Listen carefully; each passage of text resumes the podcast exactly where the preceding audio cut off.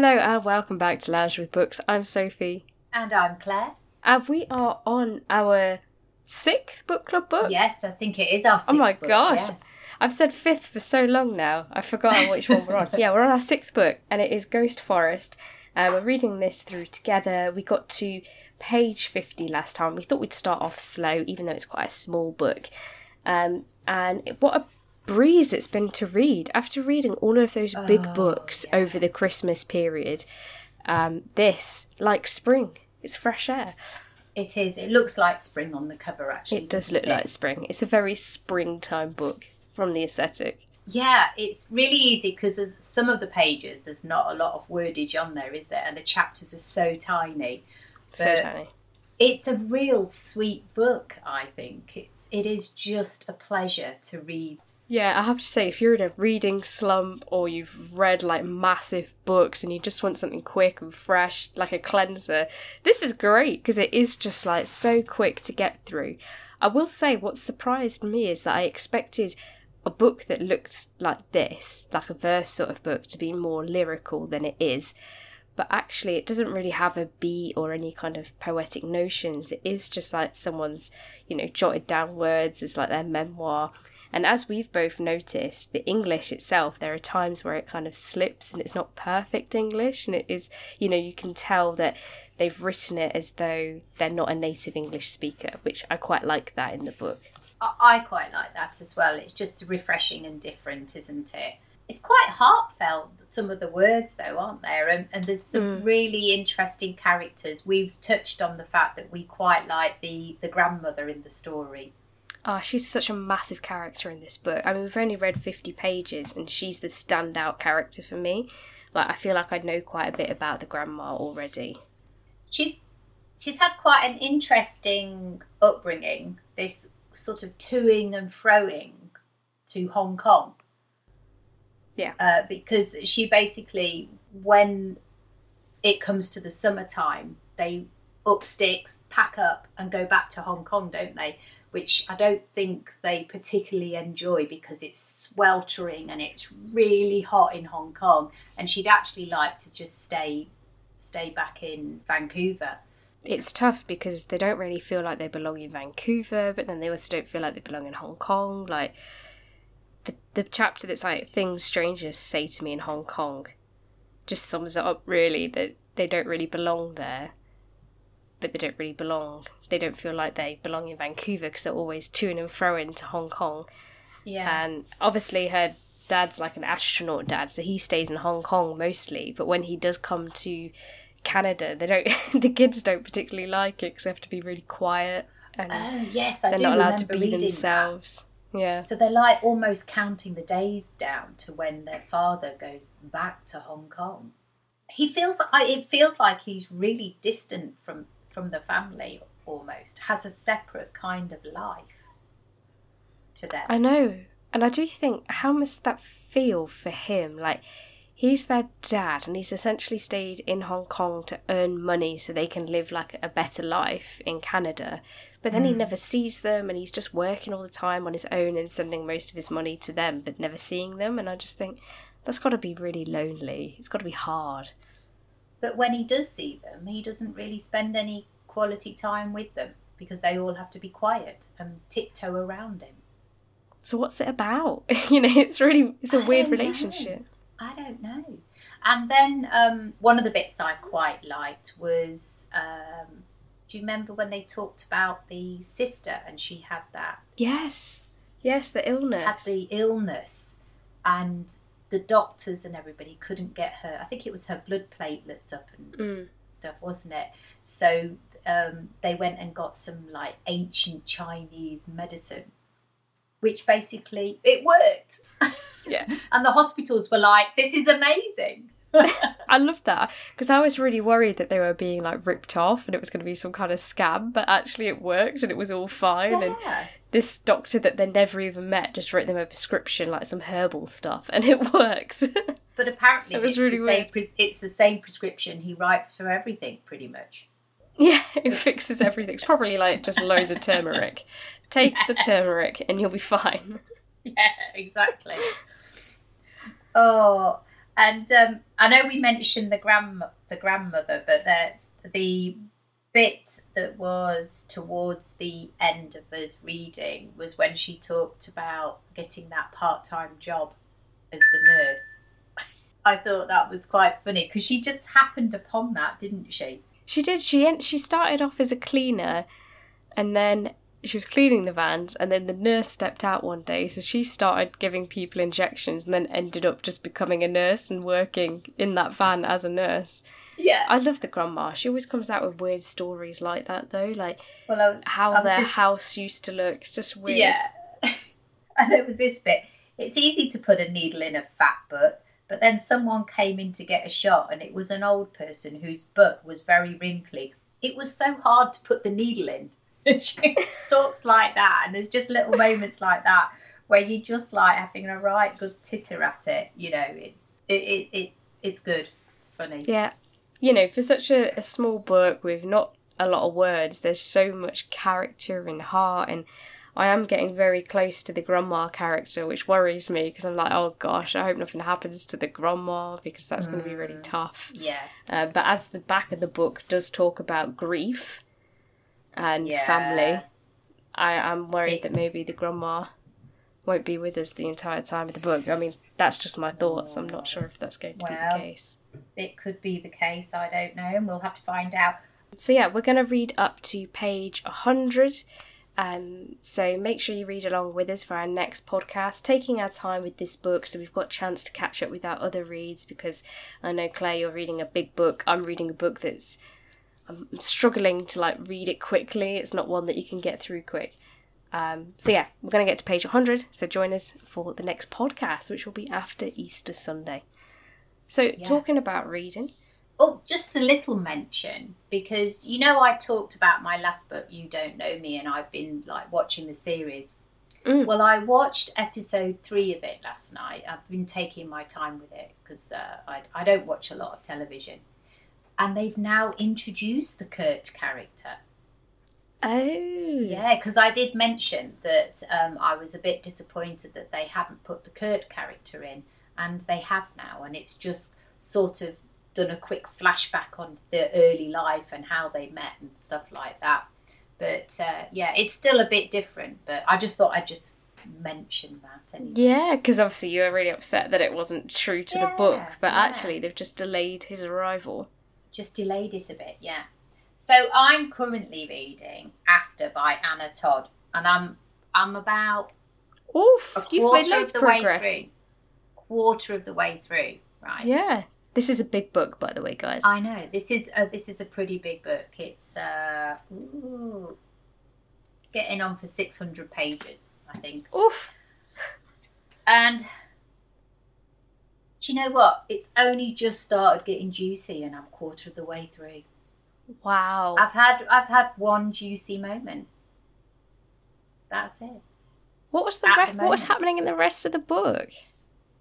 Well, it's all about this. Uh, she's obviously like a Miss Goody Two Shoes type of character. Hasn't had sex, hasn't had any sexual contact with her, anybody, even though she's been with her boyfriend for like two years. They've had no sexual contact. It's literally just holding hands and snogging. That is the impression I'm getting. And um, so she's met this Hardin character, and he has had loads of girlfriends, done loads of stuff, um, doesn't commit to girls though, and she is gradually falling for him, and has, and she's not had sex with him yet, but he has done something to her that she's her first experience. But they have this relationship where she starts falling for him, and he's like, "But I don't want to go out with you. I'm still going to see other Oh. girls." And and yeah, it's a really strange, bizarre character he is. He's definitely a little bit messed up, I think. Yeah, would you say it's a bit toxic?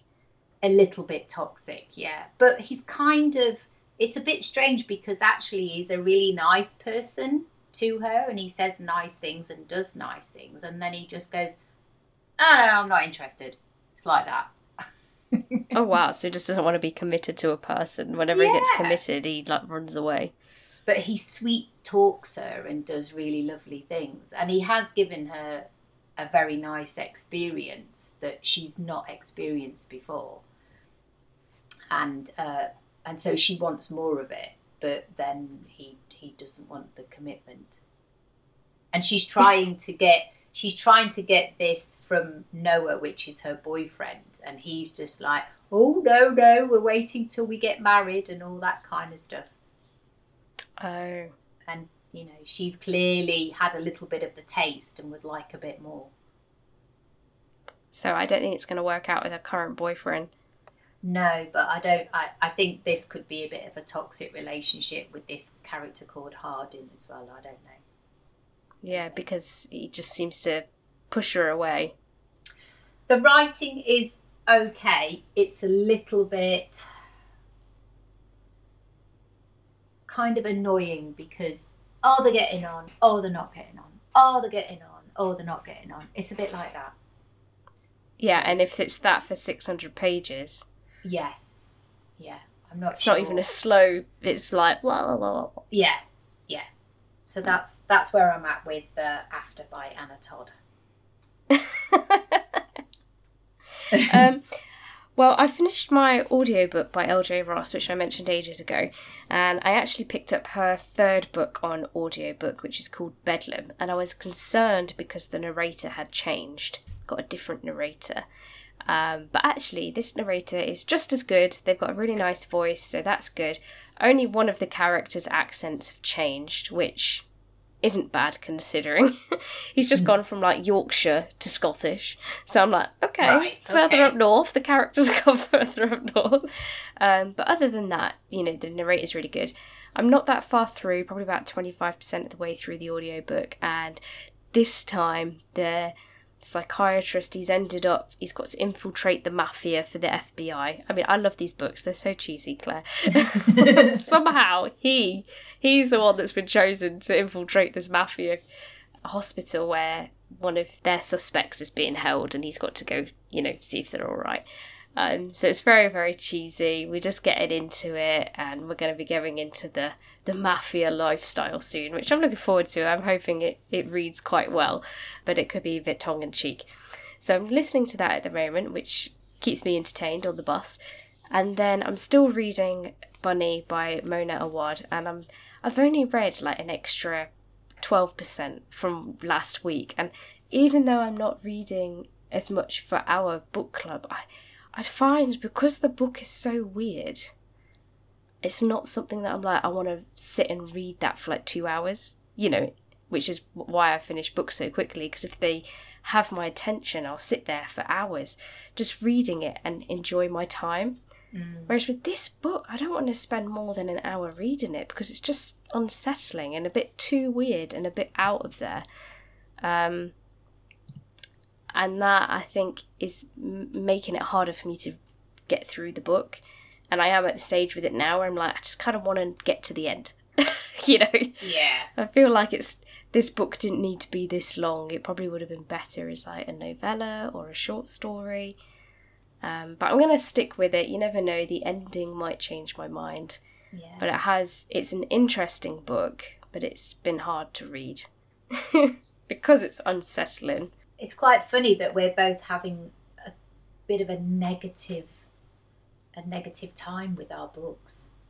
Yeah, they're not. They're not captivating me in the way you know, like when I read the Appleton Angels. That was quite a chunky book. It was like over four hundred pages, but I'd read that within like a week because mm. I couldn't put it down. I really enjoyed reading it. I wanted to know what happened. This book, I pick it up and it's just a load of nonsense, and then I put it down, and then I pick it up and it's more nonsense, and I'm just like, where's it going? She's in the cult. She's out the cult. You know, it's like Yeah.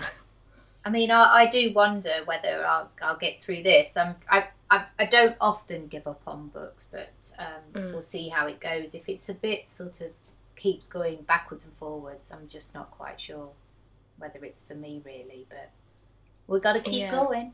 I've got to keep going. I will finish it. If I'm over 50% with a book, I always have to keep going. I'm like, I can't not finish it now that I've committed this much time.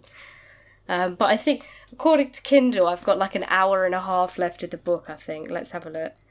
No, I've got two hours left of reading this book. So maybe I just need to sit down and get it done. just sit there and read it. So, yeah. Though it is apt that I'm reading a book called Bunny over the Easter period. So, Absolutely, that is very apt. And we mentioned before we got on the podcast that I'd seen the the Whitby Bookshop had done a little post with a bunny and done it to the uh, Mission Impossible theme, and it was causing ha- havoc in their uh, bookshop, which was quite entertaining to watch. It is. Their channel on Instagram is so entertaining. You know, like if they start offending people, they really don't care. They're like, No. these are the books we like, deal with it. Yeah, yeah. They, Uh, but I uh, did enjoy that. I saw the rabbit, it was very fun. Easter reading. Ooh, what other Easter books are there? What other bunny books? Watership Down. That's about bunnies. We did mention that every book that we know that's got rabbits in is freaky or scary. Yeah. And rabbits to me are like the least scary animal. Like, why does everyone keep making rabbits horrifying? well, exactly, because when you read The Wasp Factory, Yeah. they're blowing up bunnies. And I read that Hare House, didn't I? That was a Scottish Gothic fiction, Yeah. which was about people getting turned. Actually, I'm reading a lot of books about people being turned into bunnies, or bunnies being people, or people being murdered. As and rabbits are always at the root cause. And then there's that classic film Donnie Darko with very weird Yeah. bunny moments. Yeah. When did bunnies get scary? Oh, I don't know. But they're meant to be cute and cuddly and Easter bunny-ish. Yeah, but no. No, you can't get a book nowadays that is about nice bunnies. I'm sure there's one somewhere in the kids' books. Yeah, I was just about Kids' to say books. in the preschool, like um, in the preschool early years, Library. school, yeah, there'll Be all the some cute, cute, flopsy-eared bunnies. Yeah, Peter Rabbit, he's all right. And Yeah. He gets into trouble though. He's a bit naughty, doesn't he? Goes into Mr. McGregor's garden to take his vegetable. Then you get to our age and it's like Wasp Factory, Bunny, Hare, Hare House, all these like gothic books. Weird. And that's Easter for you. Yeah, So, have a wonderful Easter. We will be getting to page 100 in our book club book, Ghost Forest by Pik-Shuen Fung. So, please join us and read along. It's a brilliant little book. Really enjoying it.